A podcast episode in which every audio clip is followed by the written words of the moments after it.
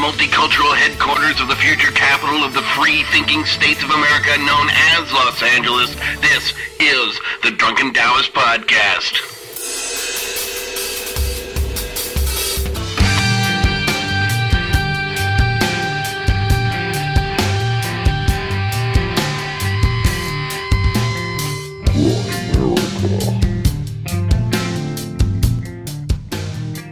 Hey everybody, welcome to Grimerica. We're here to talk about all things American. That's North America, because the Southern Americans are not included in this, okay? Beauty, eh?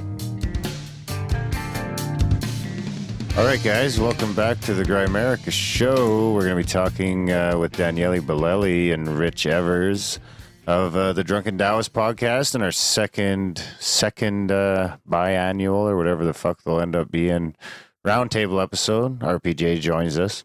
But with me as always, the grimy Graham Dunlop. How's it going, buddy? I've been better.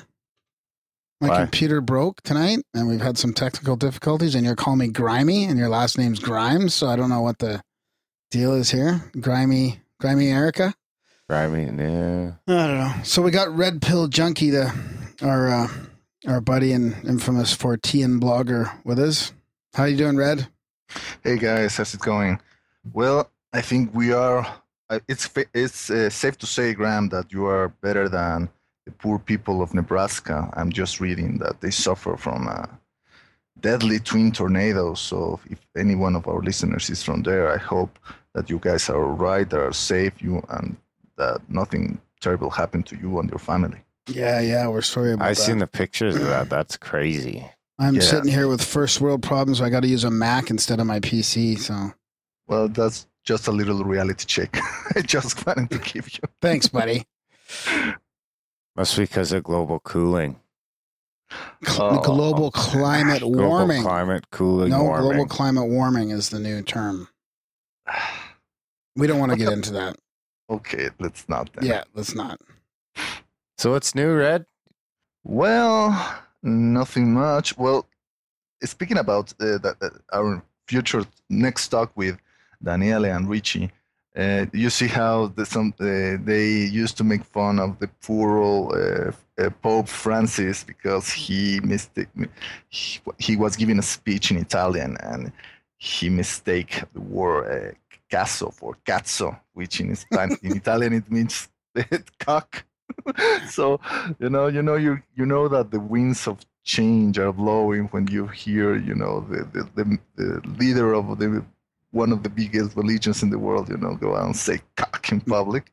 So I was reading that, he gave an interview for, I think, some newspaper, telling how he decided to ditch the Popemobile, this vehicle with plexiglass that is intended to, prevent the Pope from getting shot by a sniper or whatever, because after all, in 1980, John Paul II, was almost killed, by a lone gunman in the St. Peter's Square. And after that, that was what was the tradition that, in every public appearance, whenever he will go, they will go and transport him, on a vehicle.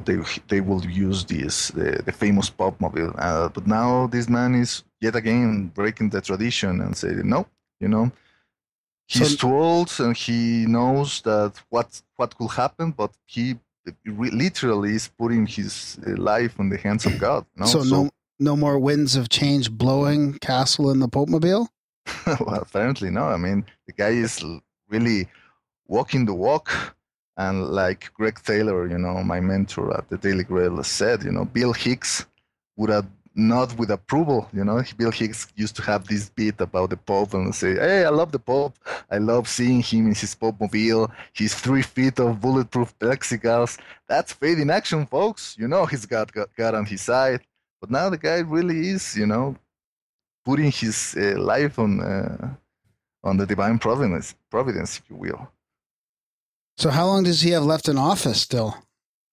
Well, until he dies or resigns like his predecessor. There's no votes? maybe like what, 10 years, 15 years, you know, it's a very stressing job. You know, these guys literally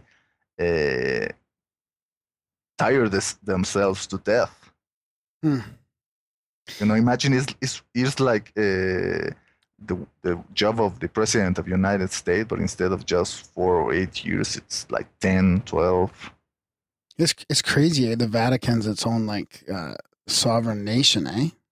Yeah, that started back when Benito Mussolini gave them. You know, yeah, that's a trip to me, isn't it? It's weird. So, craziness. Did we get any spam this week? Oh yeah, I got a couple. Yeah, it's coming. It's your spam plan is working, buddy. Any junk mail yet? Nothing yet, buddy. I encourage at least someone to forward stuff. Actual spam to Graham. No. We don't have to go there. Jesus. Okay, so we got an email from a lot of RPJ fans too. A lot of Red Pill Junkie fans here. So we got an email from our friend in Scandinavia here. We're piggybacking off RPJ's shoulders. I know. I enjoy your talks with RPJ a lot, so keep them coming or blowing. No, well, much obliged. So he's got a story from when he was in the army. I'm not going to use his name because he signed a keep this secret contract with the army. In 1999, I was in the army being briefed on a couple of episodes. The Norwegian Special Forces, that's FSK, FJK, and MJK, were involved in. One of the episodes were about the FSK, which is the Fosforets Jäger Commando. Okay. I don't know what that means, but it's probably like an army instead of a navy type thing. Helping Americans hiding and transporting nuclear weapons in Norway. Even if we have a law over here stating that we shall never have any nuclear weapons ever in that country. Fucking Americans, eh? Force their will on everyone. Hi, NSA and CIA, he says. So it's interesting. I wonder if there's any UFO sightings over nuclear arms being transported in countries where they weren't supposed to be. Being run? Yeah. Nukes being sold? Yeah, maybe, eh? You guys have an upcoming episode with Nick Pope, in which you will discuss the Rendlesham incident. And nuclear weapons are an essential component in that story. Yeah, we do. And we talk a bit about nukes on that one in other areas of the world. So, yeah. That's a big one. So I've got some more from him here. So the other thing I got briefed on happened during the Cold War. One of Norway's NATO responsibilities were observing and monitoring Russia's submarine activities near our coast. The Navy got some weird signals and reports from the south coast of Norway. The Navy went to investigate, sent Special Forces divers, that's the MJK, the Marine Jäger Commando, down to... Jaga? Jäger, I think. Jäger. They went down to have a look. Jäger. The divers didn't find anything, but suddenly something big approached the divers, flashing two big lights at them. First thing the divers thought and reported was, we got a Russian submarine. But after a couple minutes of flashing, the divers with the two big and powerful lights, the object stopped flashing and took off towards the depths at incredible speed, much faster than any man-made submarine can travel. They lost track of it and never saw it again. USO for sure. Definitely. Yeah, he actually emailed me about that underwater stuff. The night we were talking about it, you and me and Red actually were talking about underwater mysteries. Mm-hmm. Didn't we release an episode that night about talking about underwater mysteries? He emailed me before the release, buddy. Really? Yeah. Hmm. So that's another synchronicity then? Yeah, it could be considered one. Six. I wasn't going to bring that up, but yeah, that's not bad. That's better than me and my Norwegian buddy thought you'd give us. I'm in a good mood tonight. That's because I'm using his Mac.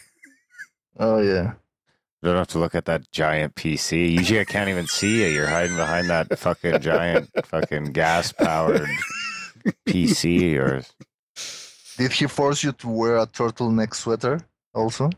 Hey, take it easy over there. Oh. Do you want to hear another one then? Or? I do. Keep them coming. Sure. I always love feedback. All right. Okay, this is from a local buddy. He says, love the show. He's been listening to it for about a year and keep up the good work. He says, I don't know what to make of this, but here it goes. The first thing I have to talk about is about a UFO I saw driving to Carstairs. It was about 11 o'clock at night when we were driving. We got hit real hard with extremely thick fog. So bad, I had to slow down to 10. I couldn't see anything. And as fast as it came, it was gone. Now, after it left, I saw this really bright light in the sky. It didn't move and it just stayed there. And we looked at it for probably 15 to 20 seconds. And all of a sudden, another bright light seemed to cut the other light in half and it disappeared. So interesting, because it's like the typical cliche of the fog on the road. Like, I wonder if there's any missing time or anything from that. You know, that's the typical one where you have that account as you're regressed because there's weird shit happening in your life. I wonder what a hypnotic regression would bring up. Also, thick fogs are also very characteristic of tales of like sleeping into another parallel dimension of an alternative, like an alternative reality. Yeah. Like you end up driving and you're all of a sudden in some little town that's from 50 years ago or something like that. Exactly. Hmm. I like it. Cool. Yeah. Okay, I got another one. So this one was very recent. It happened about 3 days ago from this email, and the email was a few days old. So just barely a week ago. I was sitting in my living room watching regular TV, and I like how we say regular TV these days as opposed to like internet TV or Netflix. I was watching regular TV, and out of the corner of my eye, I saw a light, almost like an orb. And when I saw it, my phone went off. I didn't think much of the phone, but I thought to myself, it might be my girlfriend's grandfather. And then about an hour went by. I got up to go out for a smoke and I checked my phone. And when I read my phone, it was a message from my dad saying my grandfather died. Wow. I don't know if that orb I saw was my grandfather. I just thought I would share those two. Maybe they would interest you enough to hear your take on it. And thanks for reading. Keep rocking the podcast, guys. And that's from Jay Snow. Mm. Very interesting. Local boy, day one. Perfect. Yeah, thanks for listening. Man. Well, that's sorry to hear about your grandfather. Yeah. That's but I'm glad he had a chance to visit. Yeah. Yeah. Well, it's classic. Classic what? Classic, I don't know, death research. Stuff you hear on Skeptico, right? It's not NDE. I don't know. What is it? No, like what's the technical term? I don't know, but that's reminds me a lot of this new book release by this female author that the one you guys wanted to have on the show. Exactly, she relates all those kinds of coincidence of meaningful events around deaths and stuff. Yeah, the death of relatives or something. Was that Opening Heaven's Door or something like that? Or exactly, yeah, that might be it. Something like that. Yeah. Is that exactly it? That's exactly it. Yeah, I sent her an email, I think, or something. I sent something trying to get her on the show. Yeah. So, yeah, I mean, man, that's hard to deny those things when the coincidences happen like that and you see some orb is flying around, maybe in intelligent fashion or something like that. And the timing's impeccable. Exactly. Mm-hmm. Well, thanks for the story. And once again, sorry about your grandpa. But I think that was the passing. It's like that ether, that time in between where you can be everywhere at once. And yeah. Awesome. Mm. Mm. So do you got anything to share, Dan? I don't think so. Am I supposed to? I'm just asking. Synchronicity?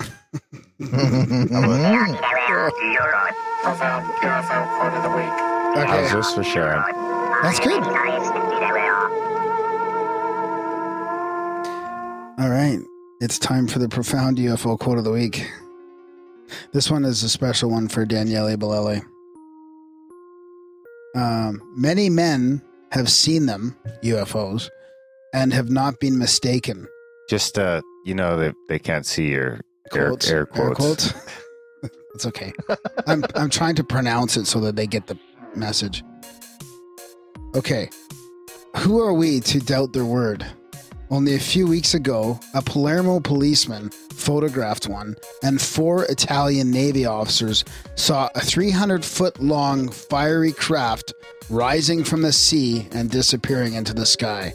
Why should these men of law enforcement and defense lie? That's from Lord Rankenlure, member of the House of Lords. Do we have a date? No. Unknown date? Yeah. My guess is it's in the late 70s. No, we're just guessing. No. Yeah. That's nice. Well, there were a lot of UFO sightings in Italy in the 1950s. Ah, maybe it's that old. I don't know. Yeah. 4 Italian Navy officers, 300-foot-long fiery craft rising from the sea. Another USO. Another USO. Wow. Yeah. Coming up on, well, you picked that one, though, so that doesn't count for exactly. Anything. I appropriately picked it. Yeah, exactly. You're trying to cheat the scale. You gotta cheat the scale, Graham. The scale knows. So, Darren, are we doing the mummy bong? The mummy bomb. We actually haven't done the mummy bomb in a while. But actually, no, we got a new subscriber this week. Oh, so we have a few subscribers. They get their own Grimerica email address. Actually, I think we're up to like, I don't know how many, but I think we're definitely. Probably through almost 10, so 20% of the Grimerica emails are gone. Once they're gone, they won't come back. So get in there, $5 a month. Gets you in the money bomb every month too, which is basically our 50/50. Check that out, grimerica.ca/moneybomb. Yeah, you don't need to pay to get it entered either. You can send a postcard to the P.O. box. Exactly. Exactamundo. So we just got a shit ton of books at the P.O. box the other day. So hang on, are we doing the money? Are we over the limit so we can give away some money here? I think we're about $20 short or something like that. Okay, right so we'll probably go for it this month anyways. And okay. Yeah, exactly. Okay. So it doesn't look like we'll be making much, but no. Somebody will. Yeah, check that out. And so will you want to mention our schedule's full? We got lots of guests booked.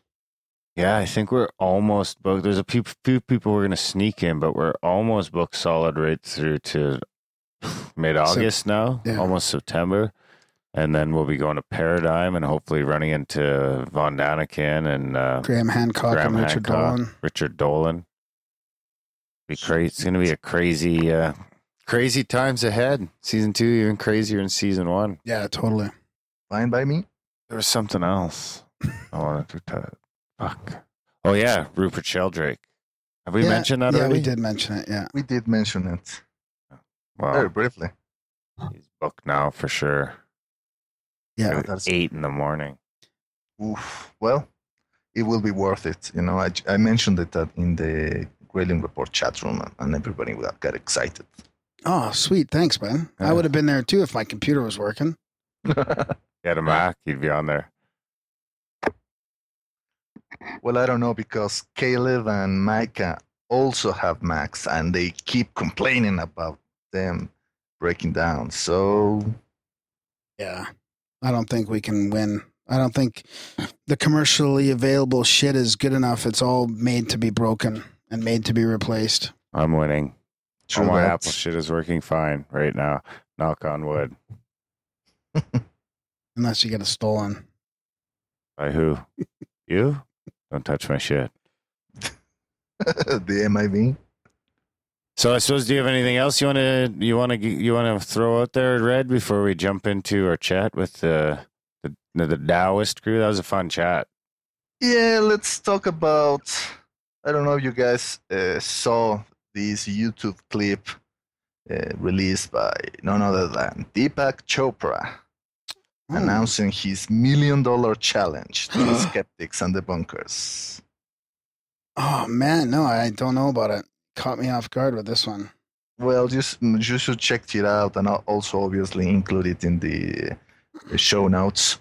But it's basically, you know, good old Deepak, you know, telling James Randi and all his quote unquote cronies, you know, to try to explain, you know. The the hard problem of human consciousness in a peer-reviewed scientific paper. And if they can successfully do it, you know, he will give them $1 million. See, the difference is his probably isn't rigged like Randy's is. Well, I don't know, man. In my opinion, Deepak shit is rigged for sure. In my opinion, this is nothing but a PR stunt. The same way that James Randi's $1 million challenge is also a PR stunt. I don't believe it. I'm glad we're talking about this because I was going to read another guest email who brought up Randy and said he can debunk the shit out of everybody. And I'm going to email him back, but I think that we should get into that a little bit here. Guest or listener? Listener. Okay, let's get into it. I'm with Red on this one. Deepak's a shyster. Oh, come on. Well, that's what Chris Ryan said. Oh, I was going to not be thrilled about that. But oh, Chris Ryan said that too? Remember when he said that when he was here in Mexico in the Ciudad de las Ideas conference, that there was this like big debate between Deepak and Richard Dawkins. And in the opinion of Chris, it was like sowing an argument between, and I'm quoting him, a shyster and an asshole. Oh, yeah, you know? Right. Now, right, who was the asshole and who was the shyster? Right. That is open to interpretation. No, I think it's pretty obvious. Okay. I don't have to say it, do I? No, we can leave it implied. Yeah. So what do you think? We should go for it. No, I think that the James Randi $1 million prize is rigged and nobody's ever going to be able to win it. And I think that you got to be just as careful as those guys as you do on the spiritual believing side of it. Mm-hmm. They have an agenda, you know, they're never going to let anything go. So they just keep raising the bar and they, you know, so I was going to email this guy back just to say, you know, yeah, like I think you got to be careful of both sides. We should get them both on.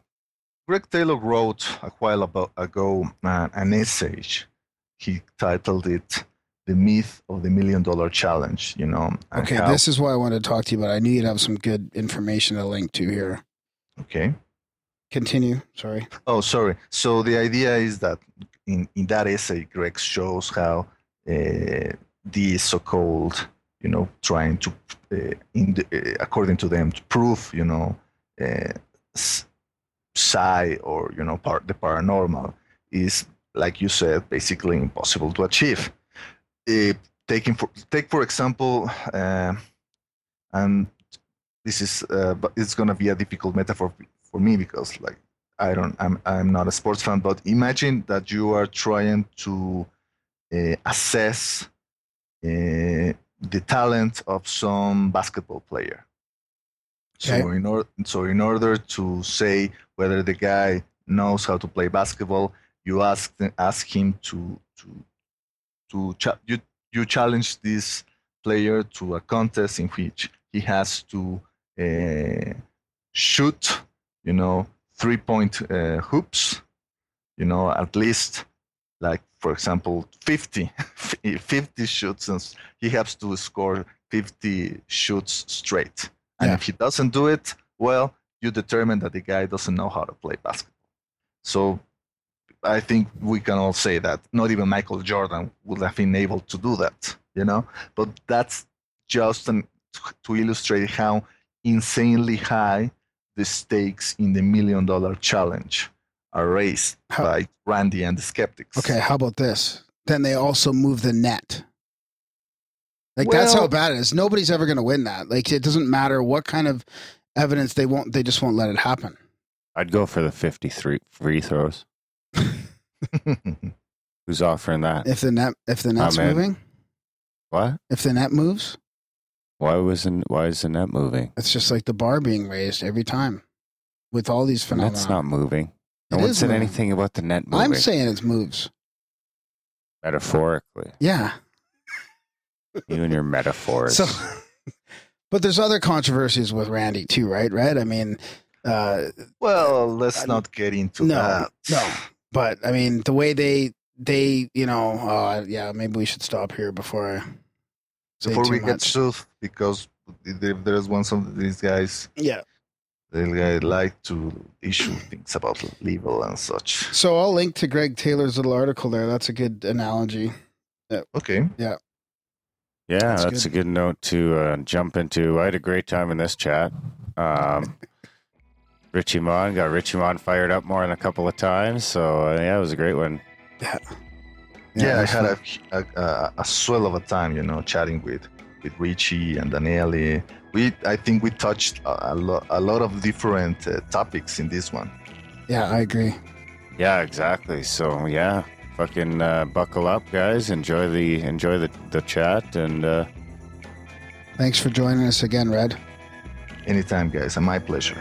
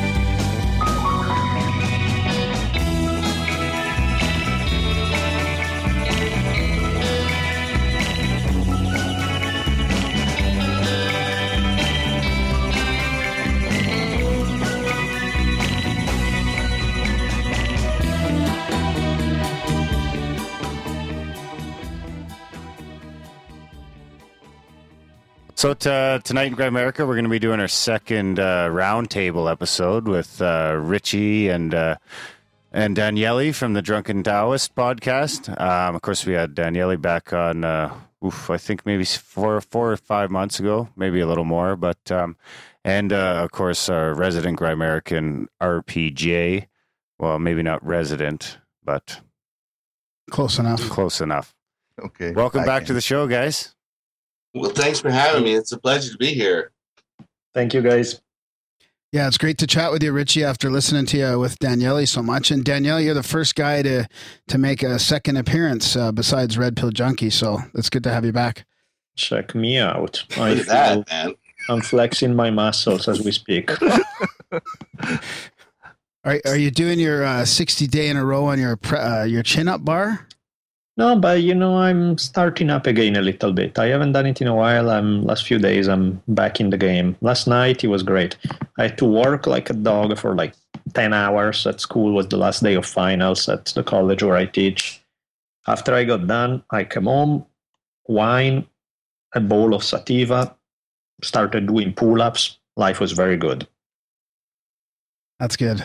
That's inspirational. I got to get myself on a new exercise regime. I'm a bit lack right now. That's because you cut out the grazing, man. You need the grazing. So what's going on there, Richie? Oh, you know, when the red light goes on, I just get shy. So I'm just No, so yeah, I want to hear a little bit later. Anywhere you want to go, man. I heard we were going to talk about float tanks, and let me tell you, man. Anybody wants to loan me $100,000? I'll open one tomorrow because it's the greatest thing. You know, as long as we got to exist the way we do in this hellhole of a corporatocracy, we might as well have float tanks for everyone to just get away, float away, and stop thinking about all that shit for a minute. So come on down to Rich's Float Lab in lovely Ventura. Wonder what a float tank runs. You know, it doesn't seem to be more complicated than putting in like a hot tub. And the guy where Bolelli went and tried it out, his dad, that's what he did for a living. So they just made a tub about the size of a king size bed. That's a big one.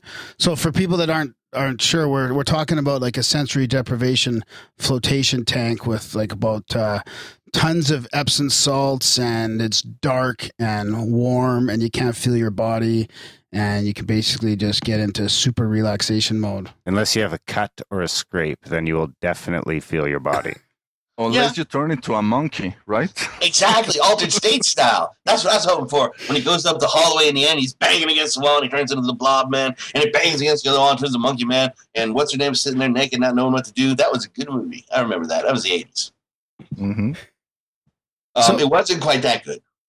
So we've got one here in Calgary. It's about 5 blocks from me. It's the only one in Alberta. So I've been a couple times. I really, really enjoy it. And there's actually quite a bit of stuff I've been reading on the healing properties of floating. But it's one of those things kind of hard to wrap your head around, you know, just how floating in Epsom salt water will help so much. Well, if you twist your ankle bad, you just dips in some Epsom salts anyway. So just imagine putting your whole body into it. Because suddenly, you know, holy smokes, you're right about the salt stinging, though. That was a bit of a zippy moment. Hi! But, you know, it was so nice, and the time went by so quick. And I've been known, you know, fall asleep sitting on the bus, you know. So I thought I would be gone in a second. But it was so cool, you know, you spent a good 30 minutes trying to, how do I like to set my legs so my balls drift correctly? You know, it takes a while. You got to get it all figured out. But once you find your optimal floating arrangement, holy shit, it's on. And with some of those, somebody was kind enough, I don't normally do this, but someone was kind enough to give me some of that medicinal stuff that they have out here in California now. And that just made it that much better. So float tank thumbs up, everybody. And don't forget, call Richie's Float Tank. Come on down. We'll be happy to let you float away. I think it took me about 55 minutes out of the hour, or at least 50 minutes to find my optimal floating position. First, I had a cut on my leg. She gave me this like Vaseline or whatever you're supposed to put over the cut. Yeah. And I was like, fuck, I don't have any cuts. And then I jumped in, and of course, I had a cut on the back of my knee, and it fucking hurt like hell. So I'm like, okay, I just dealt with it for like 5 minutes, thinking it would go away, and okay, this isn't going away. So I hop out of the tank, and I wipe it, dry it all off, put the Vaseline on it, and I hop back in. And just when I get back in, as I got out my hair, it had ran down my forehead, I guess. And just as I like lied back, the fucking salt went in my eye. That's a nice moment too. So then I spent about 10 minutes dealing with that. And then I spent a few more minutes bouncing myself off the walls. And then I kind of got into it, and then it was over. It's like a lovely experience, man. That does sound pretty good. Our cats had figured out to put a little spritzer bottle of water right there at the hatch. So if you did get it in your eyes, you can immediately take care of it. So obviously these guys knew what they were doing, man. They set it up. It was fantastic. Did those tanks have speakers at all in them at all? Only for the finish. It was the weirdest thing. Like they would only start piping in, and it was like this ethereal, like deep in the background, like you're in Lawrence of Arabia sort of shit. You know, on the mountaintop, deep far away. That was me singing in the other one. Oh, that's why it sounded that way. Yeah. I'm sorry. He's got a lot of these great, you know, hits of the Caliphate. It's awesome. So you had a good experience, Daniele? Yeah, it was great. I started laughing the moment I got in, and I stopped laughing when I got out. It was fun, man. That's good. So Richie, what about, I want to hear some of your angry American stuff then. Well, you know, it's all pretty simple. The whole minimum wage thing seems to be the most obvious thing in the world. And this endless, you know, kind of foot dragging, hey, nobody's got no jobs. What can we do? Nothing. You suffer. Everyone should suffer and be glad that you have plumbing on occasion when it works. So suffer and shut up, you know, nothing gets done. When you have people out of work and you have a country that needs new roads and bridges and railroads and everything else, sewers, why don't we just spend $1 trillion on that for a change? I think everybody's kind of feeling it up on this end. And the fact that someone can work a 40-hour week and not make enough money to, you know, properly afford to have some rent and groceries, there's a problem there, especially when the people being protected are taking home $1 billion chunks. It cannot continue to go this way. But obviously, I mean, Bolelli's the history teacher. He'll tell us that that's just the way it's always been, and that really the president and those guys are only sort of middle management for what's going down. So it's time to fuck the banks up. That reminds me that I have a question for you guys for the roundtable, you know, especially because now we have Richie here. So I think that it's fair to say that we all five have been involved in some manner or other in the so-called religion against atheism discussion, you know, which is very trendy nowadays. The modern society is trying to force us to pick a side. Damn it, you know, either you are against religion or you are for religion. And I think it's also fair to say that we can see that this seemingly binary question is kind of a bullshit, because we can easily see a third alternative, and the third alternative is pretty much the Daniele's book gives, which is, you know, to create your own religion, to have your own personal, private, spiritual practice, you know, that you keep it to yourself. You're not trying to convert your neighbor, you know, and you also don't mind if your neighbor thinks that your beliefs are ridiculous. So do you agree with me so far? 100%. You believe what the hell you want to, as long as it doesn't mean somebody's going to come jihad in my way someday. Other than that, you know, if you like to run around naked with a rattlesnake up your ass, go right ahead. But don't let the rattlesnake get into my yard. Okay. So this is the question. Is it so easy to see a third alternative in the religion versus atheism debate? Why is it not that simple to find the third alternative in the capitalism versus socialism debate? So in other words, and paraphrasing John Lennon here, why is it easier to imagine a world without churches than it is to imagine a world without banks? That's an excellent one. Bill, you want to play with that for a second? Yeah, I'll jump in 1 second. I guess it's not even a matter of imagining. I think you're dealing with a certain power structure that in order to change it, you would have to go against powers that are not going to let you change it. And yep. I think just a structural element there that, you know, you can have philosophically all the ideas that you want. Doesn't really matter if there's somebody bigger and stronger than you that is not going to go that path. And when he's talking, I mean, fully 40%, I don't know if we said it on the air or off, but a full 40% of my fellow Americans believe that the, you know, sun revolves around the earth and that the Lord put this planet together 6,800 years ago, and they're not moving anywhere with something as simple as that. So if you can't get even those, they're like, my way or the highway, bastard, burn in hell. You know, if you can't get around that, good luck trying to convince somebody that, hey, you know, sharing a little bit more and helping your neighbor out and doing well by your fellow citizens might not be a bad way to go, instead of just piling it all into your sandbox and telling everybody else to fuck off. That's going to be even more difficult to convince folks. Do you think that's something we can grow out of in a couple of generations? Like just with the access to information that we have nowadays, do you think that 40% number is going to go down, or do you think through propaganda and other means it's going to just continue to go up? Well, I think I learned from Bolelli's book that, you know, in the early 1900s, there was sort of a spiritualism coming around where people were more likely to believe in spooks and ghosts than they were, you know, the Lord in the book. And then along comes World War I, and everybody's right back to where they were, you know. Oh, please help me, Jesus. So who knows, man? These are people that you cannot convince any differently. You know, they're not going to listen to science. They're definitely not going to listen to us. So I don't know how you convert those folks. And I guess convert's the word. And that's something I don't really believe I should do to anybody anyway. You know, as usual, if you want to be crazy like that, enjoy. But they really do have an effect. What's funny right now is, and I just saw this like today, that there is a kind of a lost minister that's come back around that's from Detroit. And after watching Detroit fall to pieces, he kind of had a thought, you know, did we just let this city go to rags because it was full of black people once all the white people ran away? And he felt like it might be true. And he's currently convincing Southern Baptists in the South that immigration reform is the most important thing that could happen right now, because that's what Jesus would expect.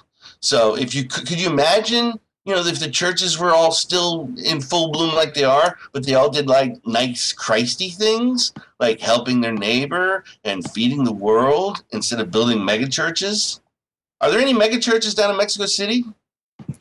No, not really. You know, that's not really something that people are in. You know, I think the biggest churches right now here is the cathedral. You know, in the Zocalo Plaza and, you know, the Virgin of Guadalupe Basilica, and that's about it. So no crazy 18,000 sort of many arenas for Jesus. No, where will we put something like that here? That's a good question. I would suggest blimps. You could get like 30 or 40 blimps, and then you could build your, you know, you don't got to pay taxes on this thing, so you might as well spend some money on it. And you can make a floating crystal cathedral that people could come and help supply. I don't know, just a thought. Hey, maybe that instead of getting land up north here, maybe that's where to start the convent. The Grimerica convent. Commune. Convune. The Grimerica blimp. We a floating nation. The convent. So, Richie, what about the polarized view of that? Because we talk about this on Grimerica a lot, how the internet and the information age has created this polarization, right? So people with their world view belief system already will take evidence, only evidence that reinforces that belief. So you've got the scientific community, too, also not looking at evidence of the duality of consciousness or the fact that there is more than just, you know, our little meat bodies here. Well, until you want to sit down and accept the fact that our true understanding of this shit is pretty much between 0% and 1%, you know, we don't have a clue. I mean, in 1925, they had no idea what a galaxy was, you know, and we sit all high and mighty like we've had all this. So we were learning how to throw fire on people with flamethrowers and build tanks and better way to kill people before we had even any awareness that, oh, not only are we not in a single, you know, solar system, we are a tiny little speck in all these galaxies. So I think anyone who thinks they have it all figured out on and either of the spectrum, either you're a crazy religious fundamentalist person or the whole other end, and the whole scientific people. Science fundamentalism is just as crazy and unforgiving as a religious one. So, you know, that's kind of what I think about that. Hmm. What about you, Daniele?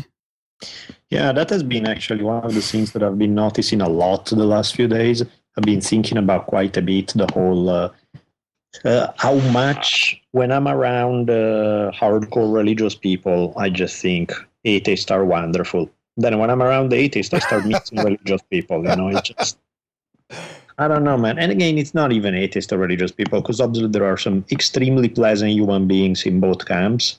What I refer to is the extremely annoying we have all the answers approach, which is not limited to religious fundamentalists. You know, people, as Rich was saying, people coming from a scientific background, they will do it just the same. Even theoretically, science is all about evidence and there shouldn't be about any kind of dogma, should be the opposite. Well, that's in theory, but science is only as good as the people practicing it.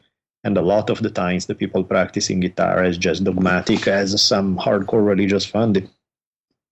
Yeah, that's what I like to say. There's no such thing as bad science, just bad scientists. Yep, exactly. What a pickle we're in. What are we going to do? It seems to me like money and the profit motive comes back to all this too, and the false economy we live under. Like there's three things that make me feel kind of if I focus too much on them, overwhelmed and kind of disappointed and negative about our future. And it's like the military industrial complex, the war on drugs and big pharma, and the financial, you know, the central banks and our global financial system. Like when I think too much on those things, I kind of get a fucking headache. Well, I have something to cheer you up, man. I have something I have been saving up for this discussion. I want to read it to you guys. It's probably some of the best thing that I've read all year. Okay. So I'm not going to read it, all of it, just the final part. So here it goes. Technology leadership is not defined by patents, which history has repeatedly shown to be small protection indeed against a determined competitor, but rather by the ability of a company to attract and motivate the world's most talented engineers. We believe that applying the open source philosophy to our patents will strengthen rather than diminish Tesla's position in this regard. So this was written by Elon Musk, CEO and founder of Tesla Motors Industry, in a blog to announce the world that they are going to release all their patents, you know, to the freely to the public. So I love that. Anyone who wants to build a better electric vehicle than they can freely use their patents. And I think I must have read the same article, because didn't he even say in there that he didn't do it sooner because he was afraid General Motors or somebody would come and steal all this shit? So he wanted like some notion of them to be put together and legal until he passed it out. I tell you, we must live in Tesla center of the world. And those Model S's are the coolest things I've ever seen. And if I hadn't been reduced from a middle-class person down to a serf over the past 20 years, I would fucking go get one. But unfortunately, like the rest of my, you know, nearly homeless clan out here, nobody had a raise in 20 years. So, you know, what was tolerable and okay in the late 80s, dude, is nearly impossible now. But, yeah, more power to him, man. That cat seems to be on it. Now, is he also involved with SpaceX? Because that's another awesome thing that's going on. Yeah, I think he owns it. Yeah. Mm-hmm. Those cats, they're sitting out cranking out rockets. I mean, for those of us who were raised in the 70s, that shit was supposed to be under control by now, man. If you want to go check out Saturn, that shit was going to be done. But no, we live in a world where Harrison Ford got his head clunked in by the Millennium Falcon on a movie set today, which I think is a message that everybody should think long and hard about. You know, like when they were getting ready to set the first bomb off, they weren't really sure, you know, maybe we may not should be messing with this. When Han Solo gets beat in by the Millennium Falcon, J.J. Abrams needs to listen to what's being said to him. So you can see how all that fits together. By the way, Rich, we have an invite to SpaceX. If we we really do. I just got an email today. Really? Oh, but the funniest thing about SpaceX is I haven't been actually with SpaceX, but there's a company called Digital Origami or something very similar to that. If I got it backwards, I'm sorry. But they actually, their little chunk of space is in that facility right next to the wind tunnel. And it's fun to go down there and pretend that, wow, what if this country had spent money on space instead of making cool bombs and stuff for the past 44 years? Lots of cool bombs. Oh, my God, man. It's so unbelievable. I mean, I did a documentary about Richard Clark. He was the National Security Advisor under Clinton and into Bush, and he was in the office the day that 9/11 went down. And the shit that this guy knows just make your toes curl, you know? The day 9/11 happened, they had maps of Iraq already out on the table, you know, for their response. It's just madness. Was he the one that talked about the 7 countries they wanted to take over? Richard Clark 7, or is that? That's a general who did that. I know what you're talking about. Oh, yeah. And it's literally, they've gone down the list already, like Syria is the next on the list, sort of craziness. Yeah. I have heard that guy. No, this is the guy that went, hey, Condoleezza, 9/11. I'm like, 9/6. And she's like, eh. And off it went. But, and the only reason I mention that is because the craziness of, you know, to go into a country with houses built out of mud bricks, we've developed, I don't know if they're bullets or grenades or what they are, but they literally fire them into a building and it'll suck all the air out of it. So everybody in it's rendered unconscious, or maybe it burns all the air out of it or something crazy like that.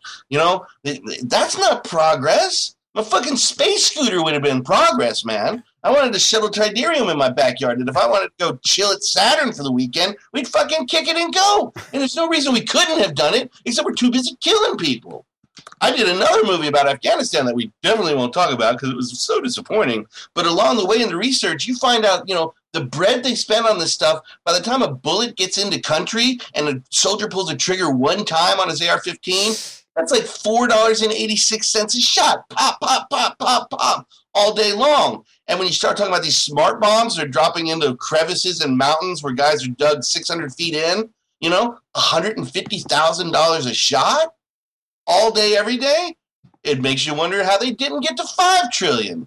You know, What would this world be like if we'd spent $5 trillion on cool space shit so the boys could go cruising to Saturn for the weekend? You know, we're not talking anything too crazy, but we didn't. We did it so some dudes with helicopter factories could do well, just like President Eisenhower warned everybody back in the day. Oh, Bolelli, I'm getting fired up, man. Please talk about something peaceful. Okay, speaking of that Eisenhower speech, I wonder what he thinks now that his speech is probably more popular in 2014 than it was the previous 50, 60 years. Like, I've heard that speech more in the last year than I had in my whole life. It's terrifying, isn't it? I guess I'm probably the other one you've probably heard a few times now is the Charlie Chaplin speech at the end of The Great Dictator. Have you ever heard that one? Not recently, actually. You should definitely spin it up one day. He's like, we're humans and we like when each other does well. And, the earth is good and can take care of all of us if we don't fight over it. It's amazing. And that's a bad paraphrasing of it. The speech is amazing. He's dressed up as Hitler while he's saying it. I don't think I've seen that one. Yeah. Oh, The Great Dictator, Mr. Charlie Chaplin. He was ahead of his time, too.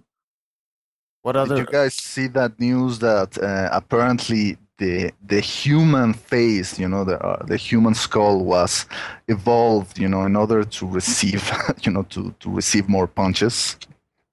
Really? Yeah. Yeah, I saw that.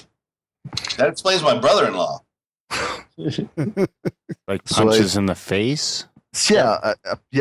Our jaw became stronger, because that's, in order for the male to withstand more punches. Well, by God, I see some of these movies sometimes, and why is it the hero can take like 87 punches to the face with a guy with his hand wrapped in fucking chains and glass and just, but he always got the strength to get up for one last punch because the guy's so tired from beating on him that he's got a quick opportunity to get a smack in there. It's funny how they train us, Mike. I heard that, and I don't know if this is true, but it all goes back. There's a book about Charlie Chaplin being forced to go on a war bonds tour. That he didn't want to, support any of that, but kind of, if you want your job, sir, you'll get out there and help. So he did. But somewhere inside of that was the movies that we made pre-code and pre-World War I were not nearly as violent as the government would hope they would be. And that the reason our movies are so fucked up and violent is now is to desensitize us. So that, when those soldiers in 1917 were running up in some, hellish pit getting mowed apart, they weren't quite ready for it. But by the time World War II rolled around and there'd been Westerns and people shooting at each other for a good 20 years, shooting's fun. That's what it's all about. Get up and shoot some people. What, you haven't shot anybody today? What kind of pussy are you? That's what led to this angrier sort of collection of knuckleheads we got going now.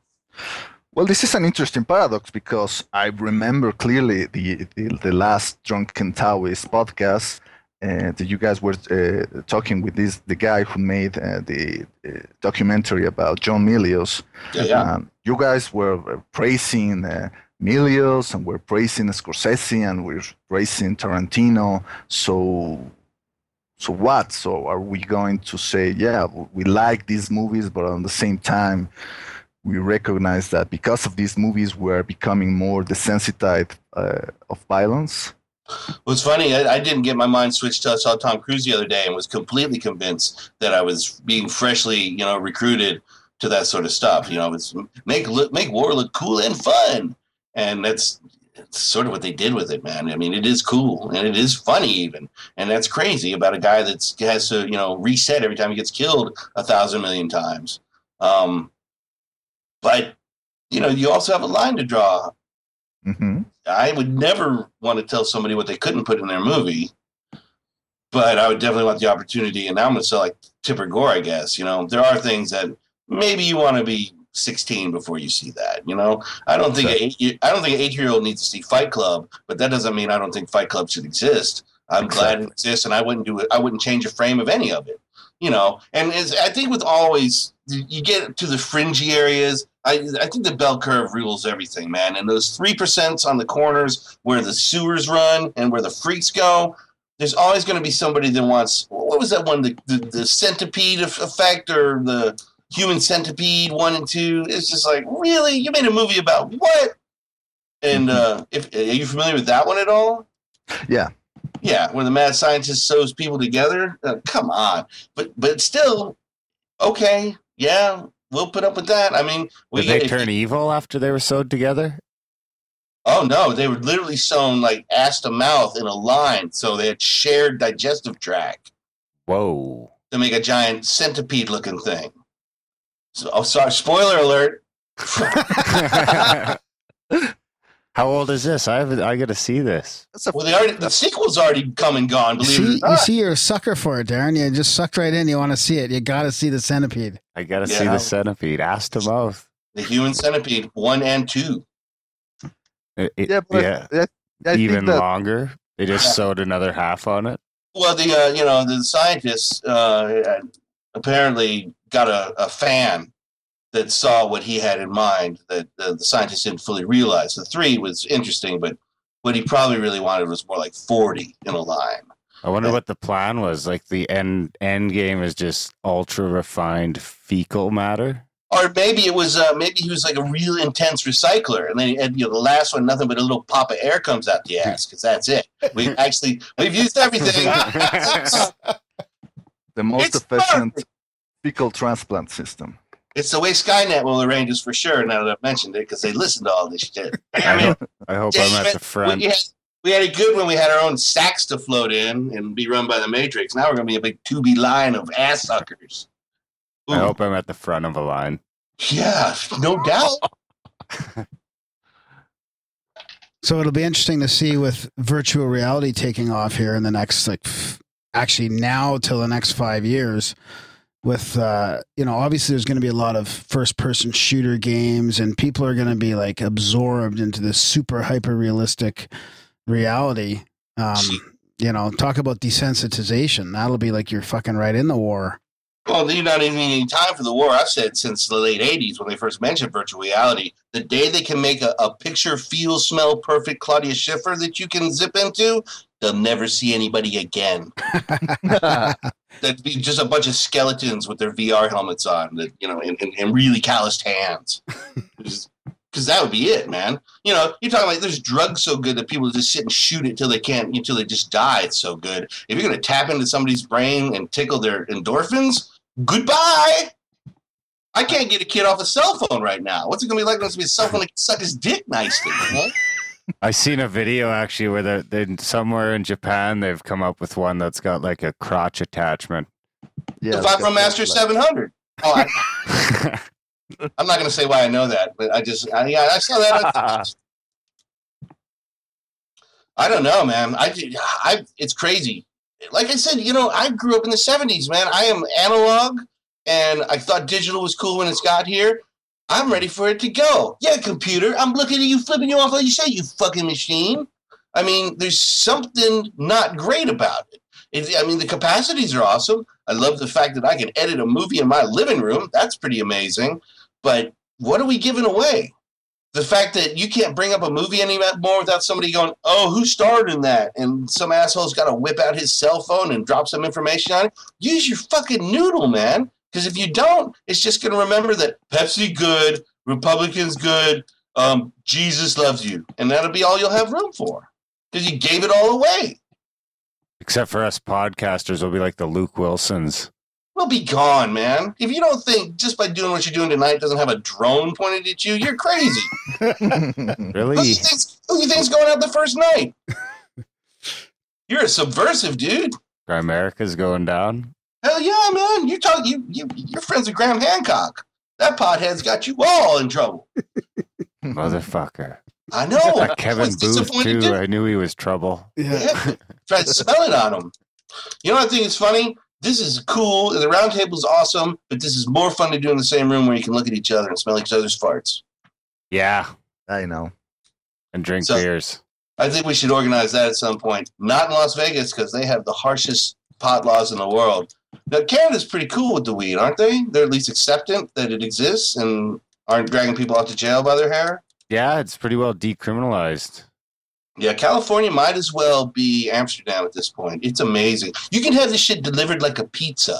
Yeah, I was looking. I think I was looking through Daniele's tweets today, and I noticed Superfly delivery or something like that.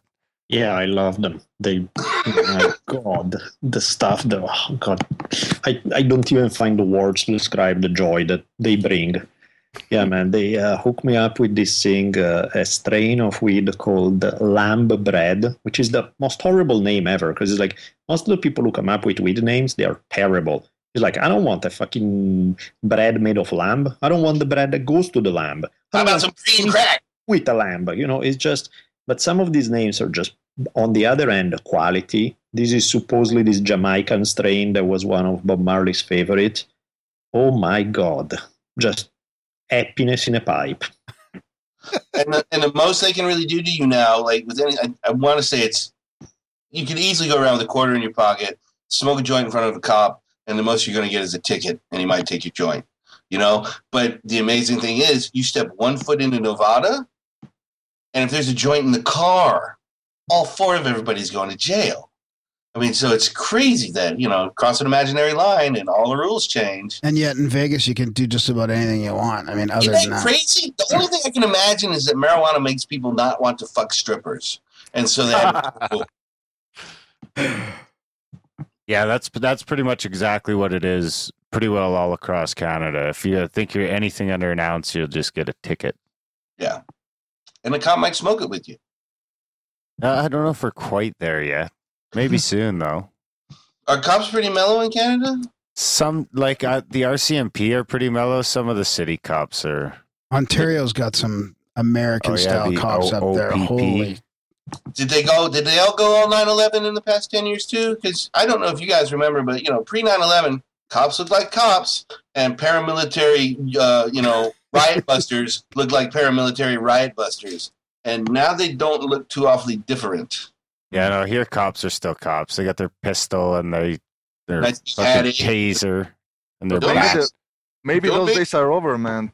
You see what happened with that guy, the cop killer in Canada? Yeah, in Moncton. Yeah, that could change things real quick. That could change things. Well, I hope we follow whatever you guys do. We need to follow it because it is insanity. I thought when they blew that, it's funny. I have a little business where we do coverage for movie premieres for a couple of the studios, and so for the premiere of Batman, we had a crew in New York and a crew in Chicago and a crew out here because people were dressing up and it was a big party. And, we got the call from the studio, just take all that footage and burn it. We never even want to see that it existed because that guy went and shot that movie theater apart, Wow. And we were sitting there stunned, trying to take it all in. And the numbers were ridiculous. I think he killed like 37 people, or even if it's 8, whatever it was madness. But that was one where I finally went, well, that'll obviously be the end of that. And it's like nobody even noticed. Hmm. Dude, what are the gun laws like up in Canada? It sounds like the drug cartels have all the guns and the cops need some. Yeah, no, here I think, I don't know about, I'm pretty sure you can't get I don't think you can go and get like AKs or AR-15s or anything like that. Maybe if you go through the proper channels, but like nobody I know has assault rifles or anything like that. Usually it's long guns, like 22s, 30-06s, hunting guns. There's a ton of hunters. Like, there's probably a lot of guns per capita in Canada.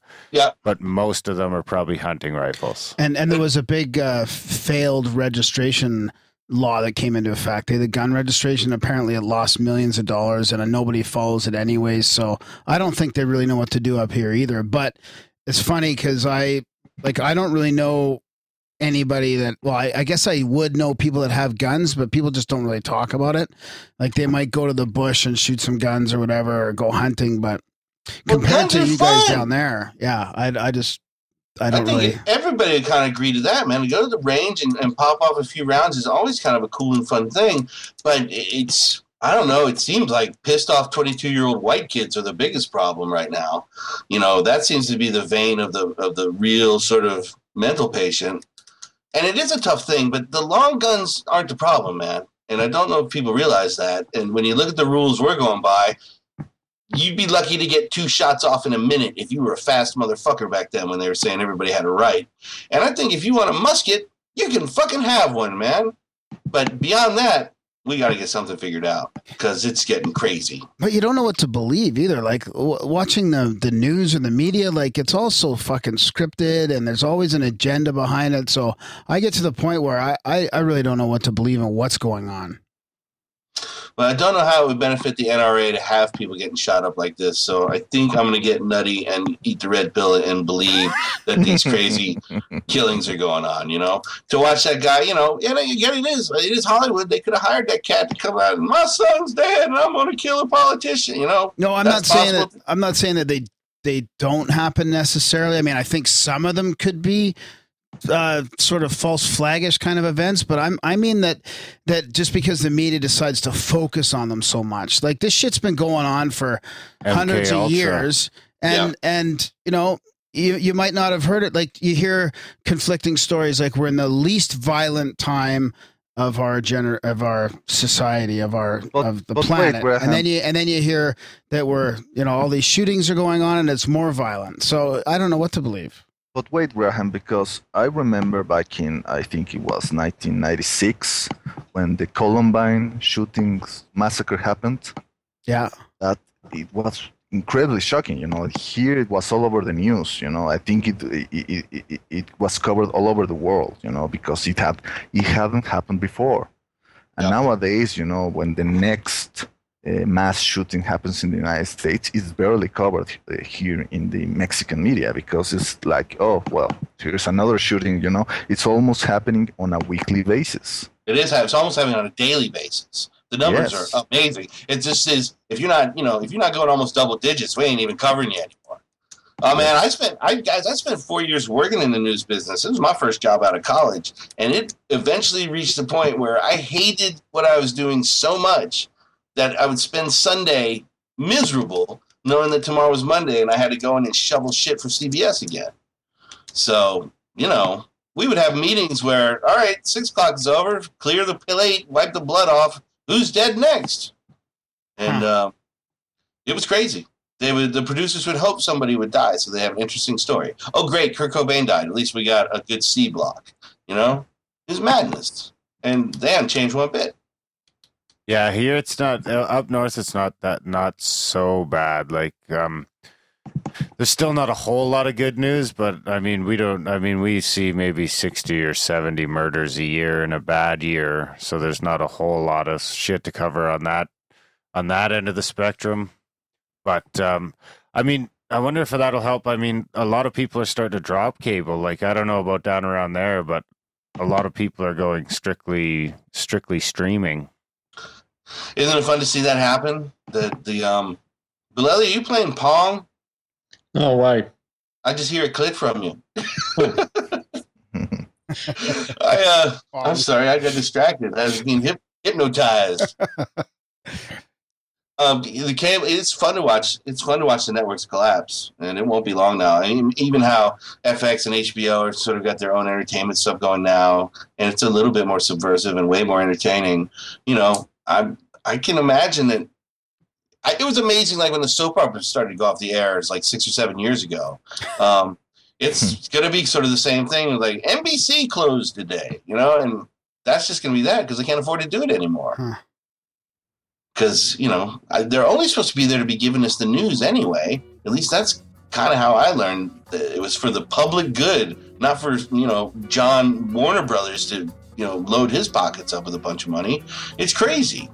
And if you did have that sort of corporation that was taking a piece of this, you know, the electronic spectrum to use for profit, well, shouldn't everybody get a taste of that? I feel the same way about the gas companies too, you know. If everybody needs oil, it's not fair for some dude, you know, well, I get all the money for it, though. How can that possibly be? Yeah, that'd be like me holing up beside a lake and saying, oh, I know you motherfuckers are thirsty, but... Yeah, and don't be thinking about these fish either, motherfucker.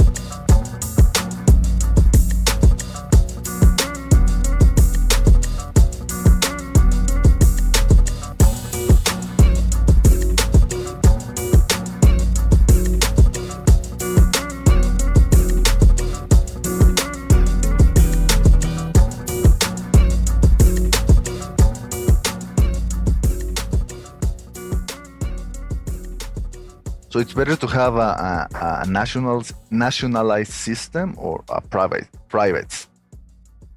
As far as resources, example, like critical resources. Yeah, and the reason I'm raising the subject is because here in Mexico, and I don't know if you guys have been listening to the news, we're having a major change with regards to our energy policies. You know, for like 70 years or something like that, our oil industry have been run by the state, right? You know, to the fact that oil is something of almost a national pride. You know, it's the ultimate political taboo. You know, to say no foreign intervention with our oil. But now with our new administration, you know, things have changed. They signed a new energy reform, and they are welcoming private investment. Oh. By private, we mean foreign investment, you know, and that's the question to say. Many people, especially, you know, left-wing politicians, and say, "Oh, we are selling the country out.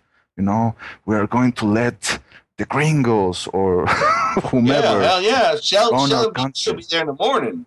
Exactly. So that's why I'm asking: do you think it's best for those particularly sensitive or, you know, strategic industries to be run by the state, or should we left them at the hands of the market? Well, the nightmare scenario is already in play here, and that the state is already run, you know, the politicians are the masters to their overlords, which is the private.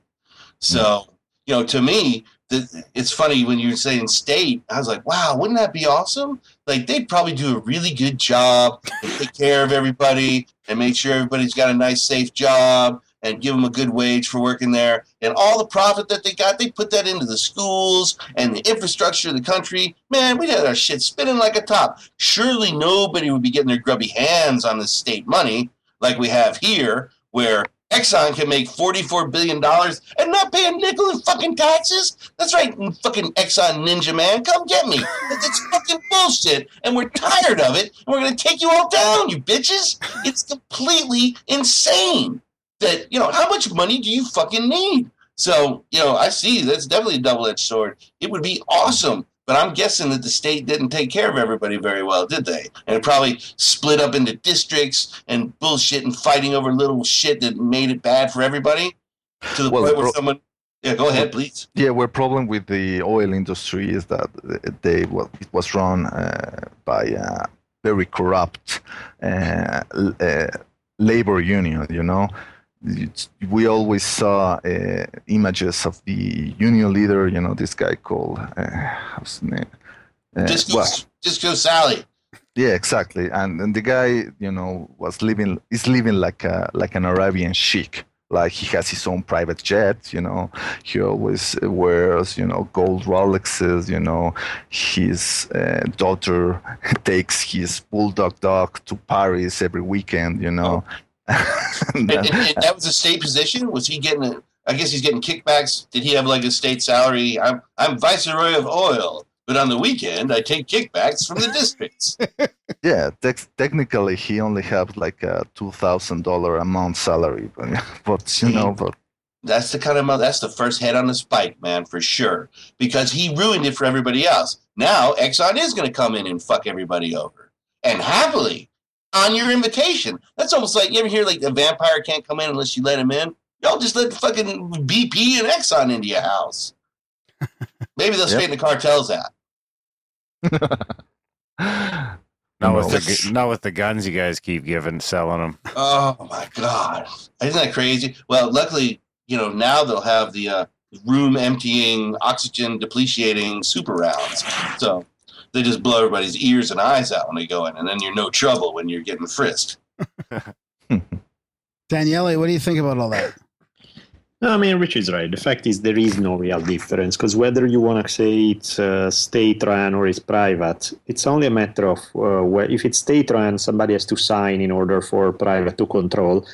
but really it's just one signature away from being the exact same thing. So, I mean, it really is, in theory, they are separate things. In theory, they are two different systems. In reality, they are not. So how are we going to, how is this going to go on when it's just not sustainable at this level? Like, do you guys see inevitable collapse or? Well, I mean, yeah, unless there is a change, yes, of course. And the change is very difficult because you have to get money out of politics, which is an extremely, well, it's not difficult to do in terms of what laws you could pass. It's difficult to do in terms of political will to do so. Because clearly the people who are benefiting from this system are the ones they are asking to change the system. That obviously there's a conflict of interest there. But so, I mean, even like the one of the latest Supreme Courts in the decisions in the United States, where they basically say now not only it's the specific attempt to change the law and have a certain campaign finance reform to limit corruption was wrong, but the very idea of limiting corruption in politics was wrong. Yeah. This is the Supreme Court. Yeah. I mean, it's like, that makes things a bit complicated. Yeah. Yeah, weren't they saying that that's really the way democracy is supposed to run, is the richest people get to have the biggest voice? Yep, exactly. So, yeah, you know what that's like? You know, that's like when I had to live in this country for 8 years with George Bush as the fucking president. Can you imagine how embarrassing that is? You know, we didn't grow up that way, way back in the analog era. Yeah, we had Carter, which he was actually the great hope, and they just embarrassed him to death, you know? And let a crazy old actor come in to say what they wanted to say while he deregulated everything and sold us out to every rich asshole that wanted some money, you know, and lied to us too, man. I remember, I like to say, if I was going to start my own political party right now, I would call it the Barn Raisers, because that's the America that I was, you know, lied to about when I grew up, that we helped each other out and we pitched in when people need trouble and, oh, look, Europe's getting fucked up. So let's go kill the Nazis, you know? That was kind of an amazing, and of course it's a storybook and a fable, but that's kind of what you believed, you know? And then you, when you wake up and you fucking find out that Darth Vader and the evil Sith Lord are running everything, it's quite disappointing. And that, wow, we're not the rebels, we're the empire. How gross is that? Yeah. It hurts. But Richie, what do you think about it being the control mechanism being, you know, above America, obviously, and above even what's going on in America being part of a sort of a grander scheme of the central banks and the 13 families of the Illuminati. Yeah. The Trilateral Commission. Well, yeah, but even even above the Trilateral Commission, like. Nothing would surprise me, man. When I learned how the Federal Reserve worked, and that we live in a point in time where if I want to go to school and get smarter for my country so I can learn how to make more better bombs for them too, I can't just go to the money-creating entity of my country and say, hey, man, how about one of those 0% loans you seem to be handing out to every fucking bank in the world? Yeah. Oh, no. You got to go not through one, but through two banks. So two assholes at least, plus some shitty lending company that's getting another, you know, dip of their beak to get money so I can make better bombs for my country and my engineering degree. It's madness, man. Nobody would put up with that. Mm-hmm. But the way things is, you know, put together so far, this is when the economy went to shit and they sold all the toxic assets in the form of bad loans. I have said to many a person, all we had to do that day is say, stop. We're going to reset all the loans to 4.5%. If you had your loan for 2 months, you still owe, 29 years and 10 months. If you've had your loan for 20 years, you still owe 10. We're going to reset the value of your home. We'll reset the loan. Everybody keeps their house. And then we press go again and just let it roll. Mm-hmm. Your toxic assets are no longer toxic. And the only person that gets fucked is the bank, because he loses a few $billion. Oh, shit, he bet against the people anyway. Yeah. There's nobody that can come along and say that wouldn't work, except for somebody that's going to lose a few $billion. As long as we exist like that, what hope do we have? Yeah. See, I'm all upset again. That's why we need the convent. Commune. No, it's a blimp. It's a con blimp, because we're going to float. I can picture it now. We'll actually have float labs inside the blimp. Wow, you're floating in water and air. If we could get one on one of those Richard Branson spaceships, we'd really have some shit going. Because you could be floating while you're floating while you're floating. We need some gardens, too. I don't even think Bolelli can handle that. He can handle a lot. He sings with it. I really thought that shit was on a recording, man. It was awesome. That was on me. That's what he's that idea about Richard Branson and his... Spaceship 2 seat that he's giving. That I read about that some weeks ago about how maybe commercial space travel could maybe help change the paradigm, you know, by giving a lot of more people a chance to experience what they call the overview effect. I'm sure you guys know what the overview effect is. Hell yeah, I love that. And, you know, hopefully we're right. Who should we send up first? How about... me. Yeah, I would definitely love to go. Wouldn't it be fun? But yeah, maybe Billy Graham, you know, just some of these... The Pope, for sure, just because he would tell jokes on the way. I wonder if my fart will float the right way. You should have to eat mushrooms before you can get your grade 12, too. No, maybe some people, some politicians, you know, maybe some politicians have that chance to see, you know. Above them, the Rockefellers, the Rothschilds, they should just go. Or maybe they're already going. Maybe they've already been through all that. No, they're already. That shit was real. Yeah, they're already off world. They already have their base on Mars, man. Well, I've heard those rumors before that the arcs are already built in India, and every time anything goes bad, Bill Gates seems to be flying to India. It's like, uh-oh. Really? You got a space art down there. I haven't heard that one yet. Oh, yes. If shit gets bad, man, get yourself to Mumbai in a hurry. 2012 style. Hey, Bolelli, can I talk about the Sikhs again, or would that be too freakish? Talk about what, them? The Sikhs. Please go. India. There's a guy named Anthony Bourdain who does a travel show where really he just goes and eats weird shit and goes to weird places. Yeah. But it's pretty entertaining. And he went to Punjab, India, and there's a group of cats up there called the Sikhs that they are breakaway from the Indian government. I may have some of this wrong. If I do, I apologize. But generally, they are not down with the caste system. They think it's bullshit. And they will invite anybody who's hungry. If you will wash your feet and cover your hair, you can come dine with them every day of the year. They serve between 85 and 125,000 meals a day, and they've done it every day for 350 years. If you have a church, you have to be like that. Let's start. Wow. Aren't they the ones who killed Indira Gandhi? I don't know. I know that they have terrorist activities against the state.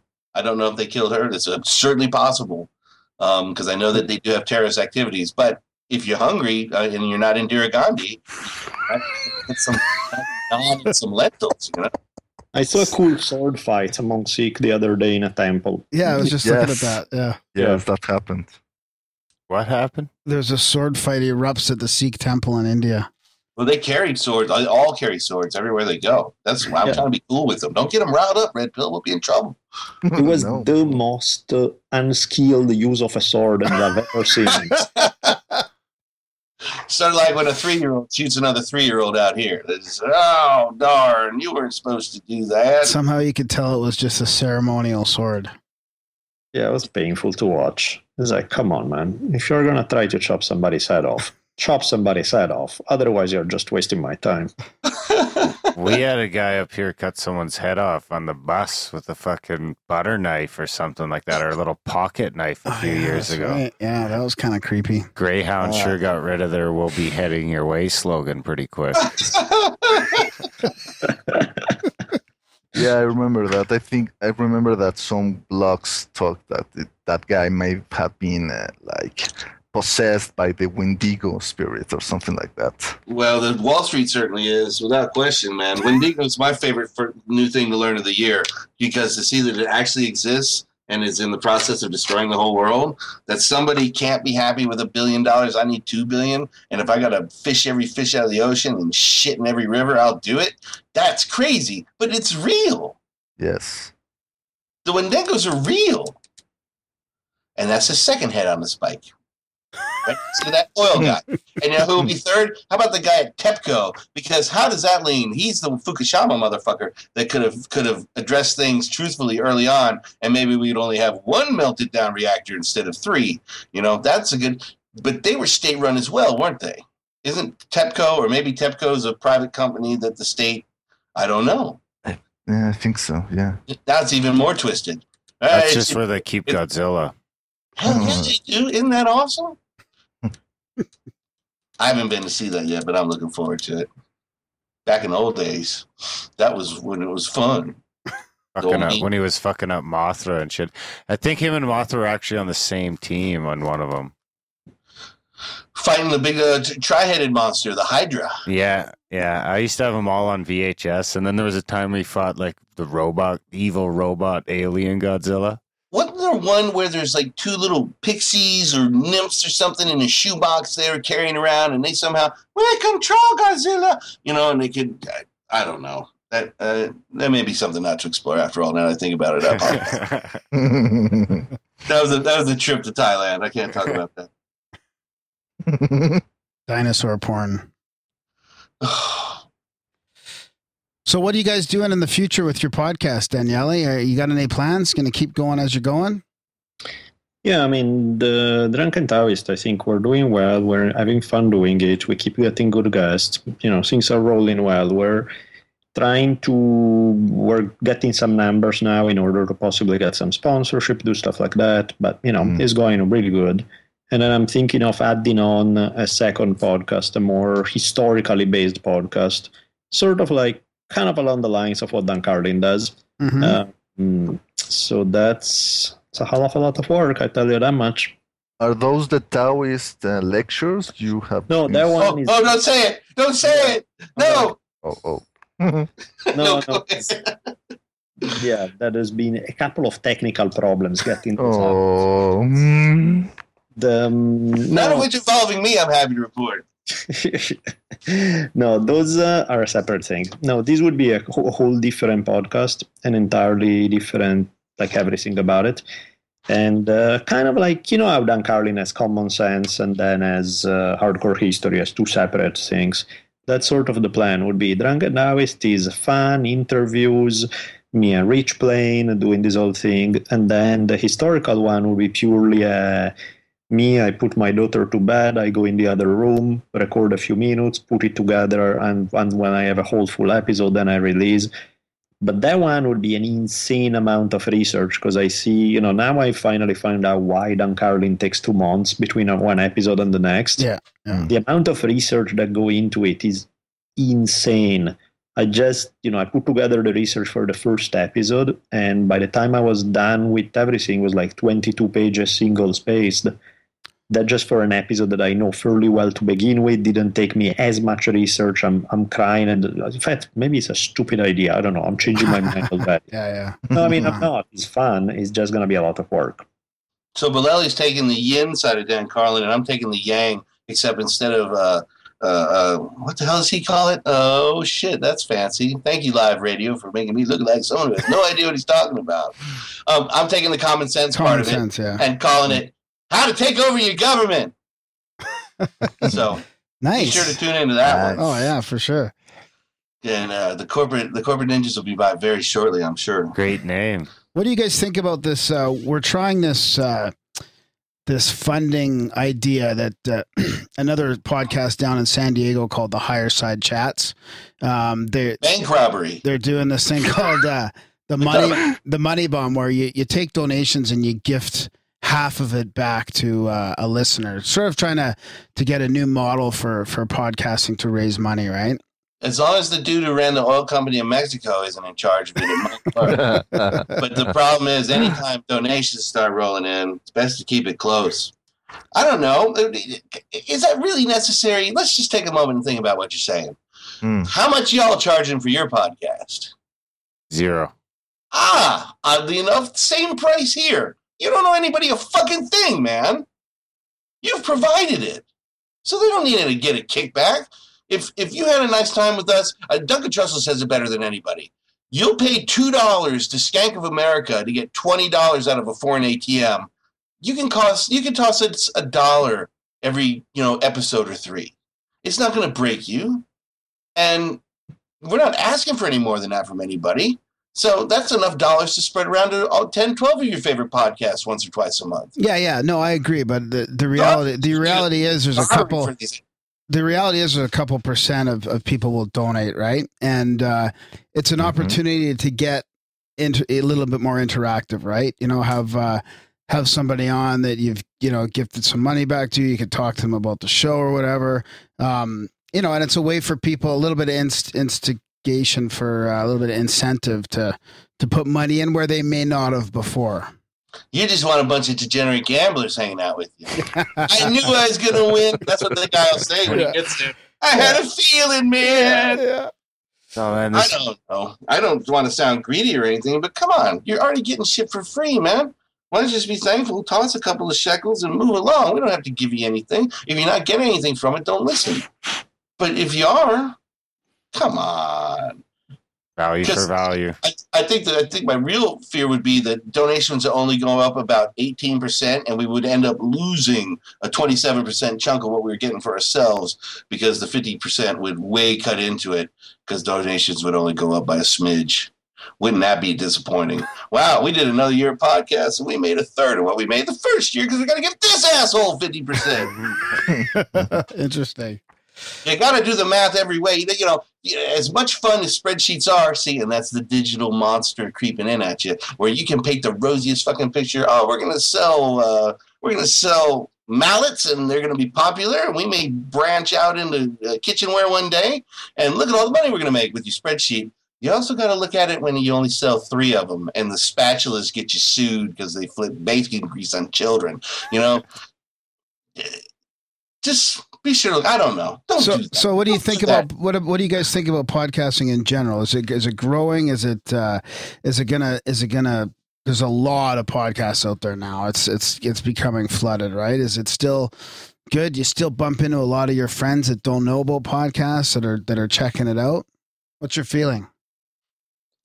Yeah, and there are even entire nations where podcasting basically doesn't exist.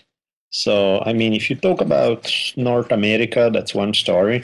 But once you start moving out of it and you look at a bunch of places in the world, if I go back to Italy and ask about podcasting, I kid you not, probably like 95% of people would have no idea what I'm talking about.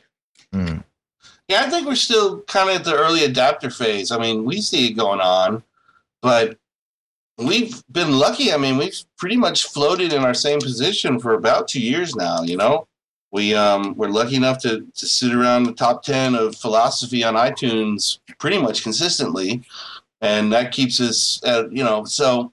Yeah, that's good. The cream's going to rise to the top, Yeah. Well, I love to say, if I had the #1 polka record in the world, my friends would be hearing about it. So, it doesn't really matter which genre you are. If you got people listening and you got people complaining and sending hate mail, you must be doing the right thing.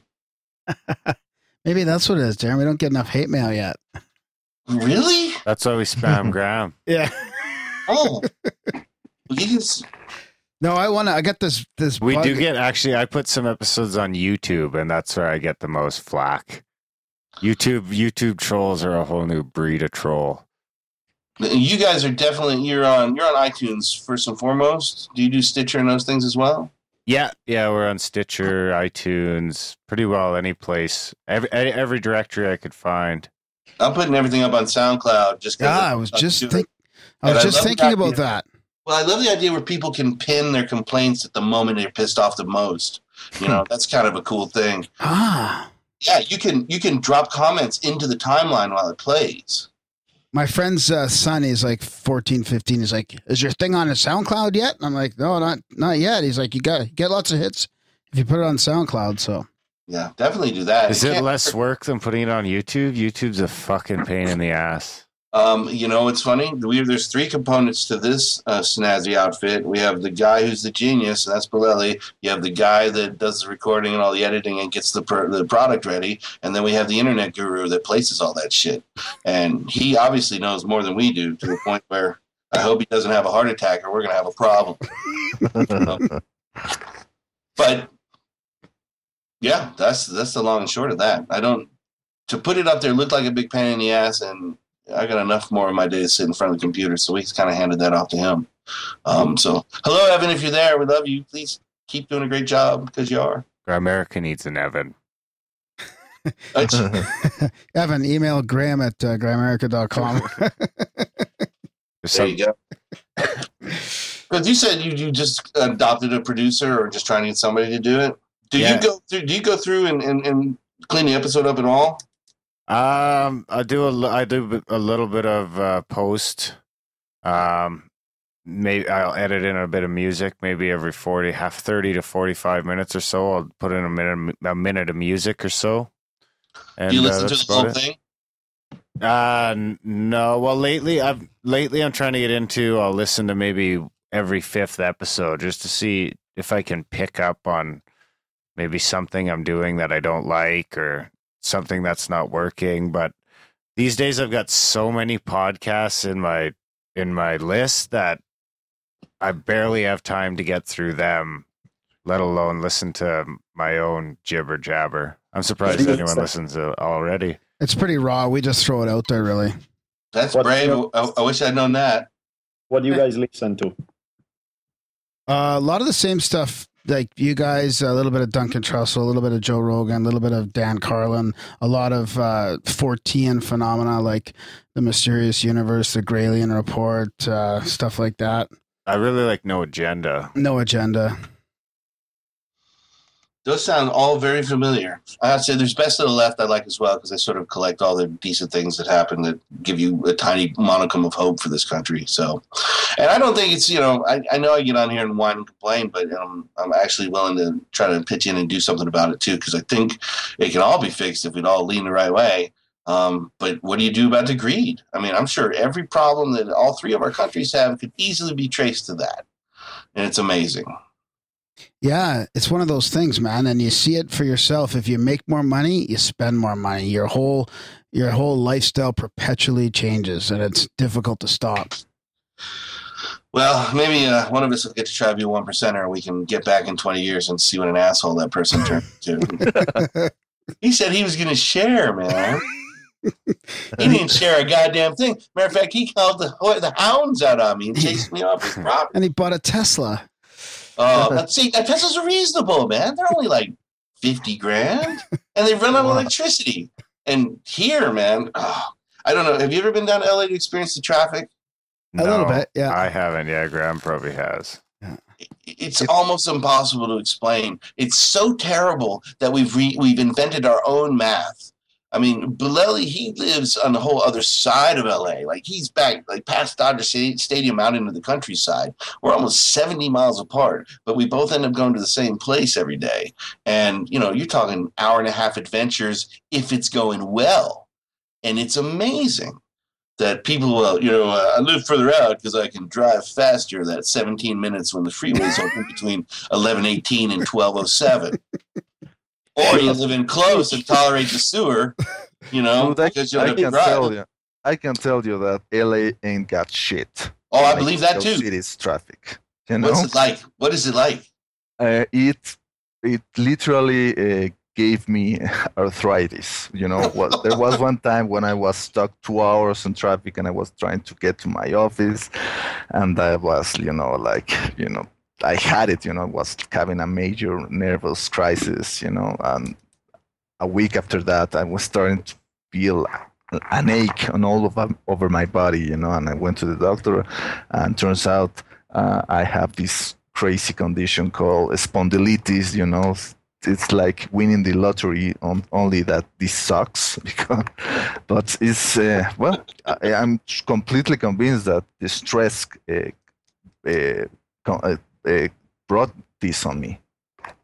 See, and there again, we go to the difference. Like the old wise elk said, it was a lot more fun to hunt and fish all day than to sit in traffic and worry about the taxes you owe and worry about the bills being late and worry about the traffic some more and, oh, what's a funny sound in the car and, oh, that guy's looking mean at me. Why did we pile all that? To go do what? Sit in an office and smile? No. Well, my wife and I have a fun game we play usually when we're at the airport or at the DMV, and it's called Count the Smiles. And if you can get to 5 first, you probably went to the airport twice. Unless there's a lot of kids around. they don't count. They're all so popped up on Ritalin and shit. They don't even know where they are. See, that's what happens. Those of us who got our kids like in our 20s, you know, we were able to roll with it. We were still pretty dumb and young ourselves. We can handle it. But these parents that have their kids in their like mid 30s, they flip out and just, you know, he's acting, he's jumping up and down on the bed. He must be ADD. No, he's KID. It's a fucking kid. They jump up and down on beds. You don't medicate them for that. And we're like, oh, everybody's autistic now. That's because you've been dumping chemicals in them since they were 4. You know? Because you're 30 or even worse, like 48-year-old, you know, I wanted to have one and I had a career and I waited. And now you're going to unleash this monster that you drop into daycare all day and then spend 6 minutes at home so you can get the Ritalin into her so she'll go to sleep and wonder why there's trouble. You know, it's crazy. And all of that is so that mom can have a second job so she can afford to have her second job so they can afford the daycare. That if she just stayed home, you probably, oh man, erase that. I can hear it already. I don't know how you guys do it raising families. I don't have a family to raise, and I can barely find the time to keep my life balanced as it is. Like a little bit of, exercise, meditation, a little bit of learning about what I'm going to talk about on the podcast, and a real, a normal job. And man, that's about it. Like how to raise kids too. Holy shit. Yeah, you can scratch that meditation right out of the door. But that's what traffic's good for. You just meditate on that asshole's bumper right there and try. You know, there have been times when I thought if I really concentrate, I might be able to disintegrate his fucking car, you know, which I think would be great. If you pull like an asshole move, the drivers around you that just saw you pull in front of 3 semis and almost wreck everybody, we could decide together in a very democratic way that, yes, your car needs to be disintegrated. Now walk your ass to the exit and have a nice day. And, you know, traffic would flow a lot better. I've caught myself trying to move stuff in traffic before, too. Staring at a dumpster or something. Doesn't work, does it? Wouldn't it be cool if I could close the lid? Either that or if I could, maybe a spatula, like a James Bond spatula underneath your car. So when that asshole gets slow in front of you in the quick lane, you just flip him into the median like a pancake. That's because you've watched too many violent movies, Richie. I know, man. What choice did I have? They were subscribed to me by the same person that recommended I smoke low-tar cigarettes. You've been desensitized. Haven't we all? They're really good at it. I'm still sensitive to the fact that they waste money and people starve in this world.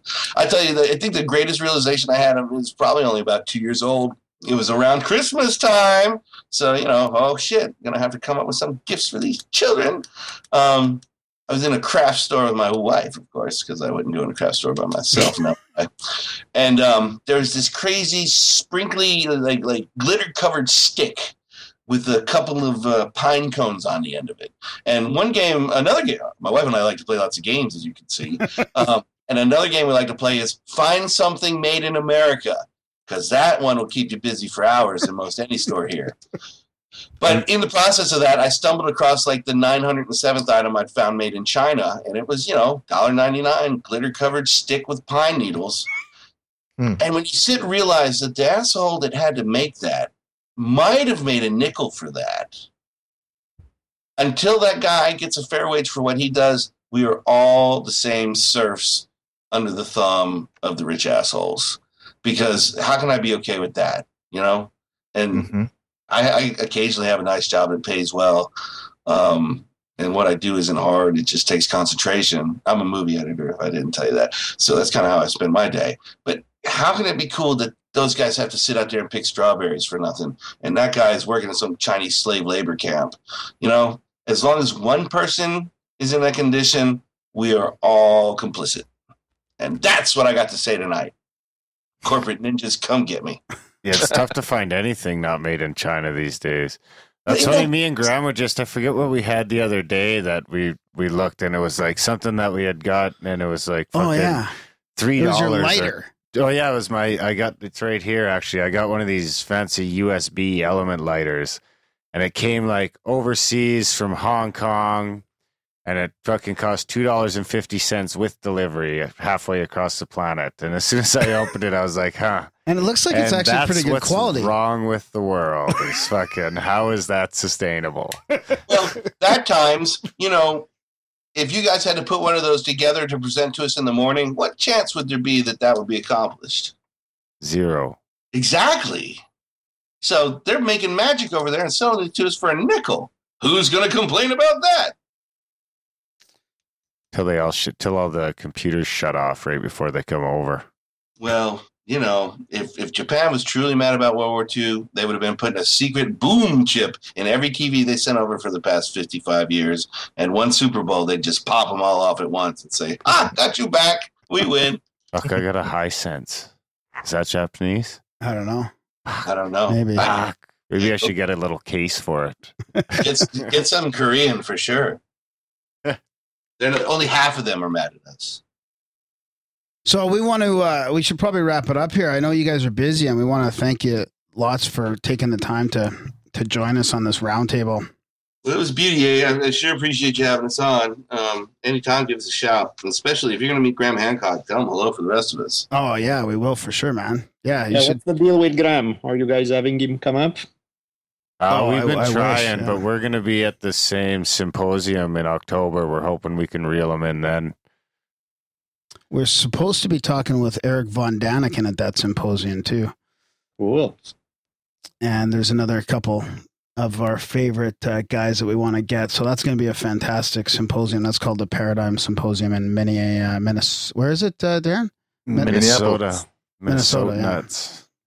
Fuck, we got to find an excuse to go to LA, I suppose. Yeah. To check out the traffic, man. What more? Yeah. I got to see these traffic and these overpasses. It's pretty fun. Well, we can find a good reason for that. We, I think it would be fun to get everybody in the same room for sure. And as soon as we don't have to worry about turning into torsos, we'll take it down to Mexico City because that would be pretty cool. I would love to go to southern Mexico and check out the ruins, man. That stuff blows me away. Like shit literally designed by a society kind of ruled by serial killers. That's awesome and terrifying both at the same time. And that's pretty much the way it was. They were artistic serial killers. No shit, man. Well, they had nothing compared to what you have, but they had a bunch of Toltec stuff up here. And even that was pretty amazing. And that's so old, they don't even know where it came from. I don't believe the Jesus book is going to allow some self-called civilization that's 12,000 years old. You're going to have to fix that. I'll tell you that, man. If you ever come down here, I'll be more than happy to be your guide. That would be a blast. Okay, I'm going to take you up on that for sure because looking forward to it. And we'll be polite to the drug cartels. We it's not our fault the states are selling weed now. Red's like 6'4" too, so you shouldn't have to worry about getting torsoed up. Perfect. Well, DB, it was weird to not be in the same room with you, but it's nice to hear your voice, and I'll see you soon, fellas. Thanks so much for having us on. It's really doing a lot for my shyness, so I just appreciate the time. Anytime, yeah. Thanks for coming on, guys. Maybe we say if we ever make it down that way, maybe we can all, or if you guys ever come up here, I know Joe was just up here hunting bears or something. Well, that's actually a more reasonable thing. That would be actually excellent. So if we get there between June 7th and August 9th, we may miss the snow. Exactly. Yeah. Beauty, eh?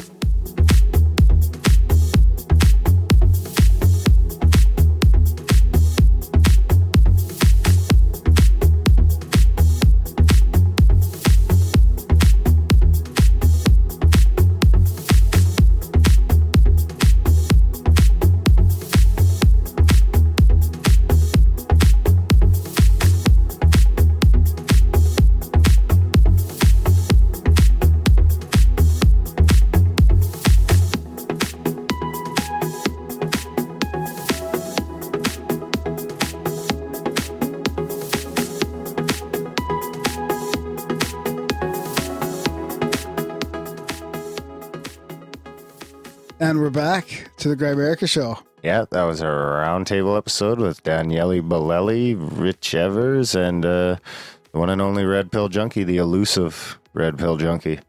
Why do you say that? I don't know, because nobody knows his real name. It's not elusive. He eludes. Yeah, because we need to actually say that more, because people probably don't know what RPJ is, right? I mean, it reminds me of a rocket-propelled hand grenade or something, right? I think he's just our imaginary friend. Yeah. Well, if they listen to the show regularly. Yeah. Pretty sure. Or if they've been on the internet, they know who Red Pill Junkie is. That's true. I wish I would have started listening to the Joe Rogan episode with Duncan Trussell, episode 6 of the TV show that they did before we talked to Daniele and Richie Mon. I would have brought it up. Drunken tussle with Duncan Trussell. Yeah. Yeah, so that's the second of what, what we do 6 months apart. Maybe we'll do one every 6 months. Yeah. Actually, we were talking about doing the next one with Stanley Krippner and Chris Ryan. So that'd be cool. And we'll see.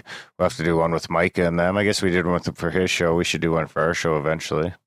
Yeah, I'd do them more often if you want. I think it's great. Yeah, it's a good time. Totally but more conversation style. The problem is trying to squeeze in all the extra episodes, right? We're booked so fucking solid. It's crazy these days. I know. I don't even know how we're going to do it, really. I mean, we'll have to go to two episodes a week. It's going to be a busy summer. 2 eps a week. But I like the style. I like the conversation. Like sometimes when you're interviewing guests, you try and be conversational, but they're so into the script of what they've been researching that it's hard to just chat. Yeah, and it's more just about them, right? Whereas the round table is more opened up to a round table. So on that note, as always, support the show, grammarica.ca/moneybomb for all the details. Chance to win some money yourself, so check that out. Use the Amazon portal if you're buying any shit. Spamgram. Dun, dun, dun, dun, dun, dun. I forget how it goes now. Fuck! Anyway. Spamgram. We'll check out the show notes. We'll have all the music. That's about it. Check out the Richie Mon, or check out the Drunken Taoist podcast, of course, too. Yeah, for sure. We'll link to that. But they got a great podcast over there. Yep. The only thing that bugs me is it only comes out every 2 weeks. If that, yeah. So, but it's good when it does. Maybe we should go to one once a month. I wonder if people would prefer if we went to one a month or 2 a week. I wonder what the... No, 2 a week, obviously. You think so? Yeah, man. Maybe people want less of us. No. Then they like us, but they just want less. Then they have more to choose from. This is true. All right, guys. Thanks for listening. Check out the website. Check out the... emails. No? Graham@grammarica.com. The Money Bomb. Check out the website, check out the show notes, and thanks for listening. We will see you next week. Pop it, like I really should. I'm up on your mind, feeling pretty good. Don't stop it, bitch, you in my way. Thank you so much, oh wow, okay.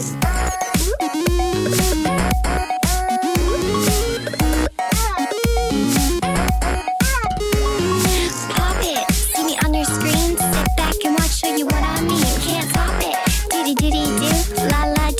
Because of you, so pop it like a wheelie should. I'm up on your mind, feeling pretty good. Don't stop it, bitch, you in my way.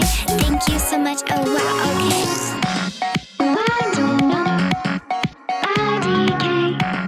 I don't know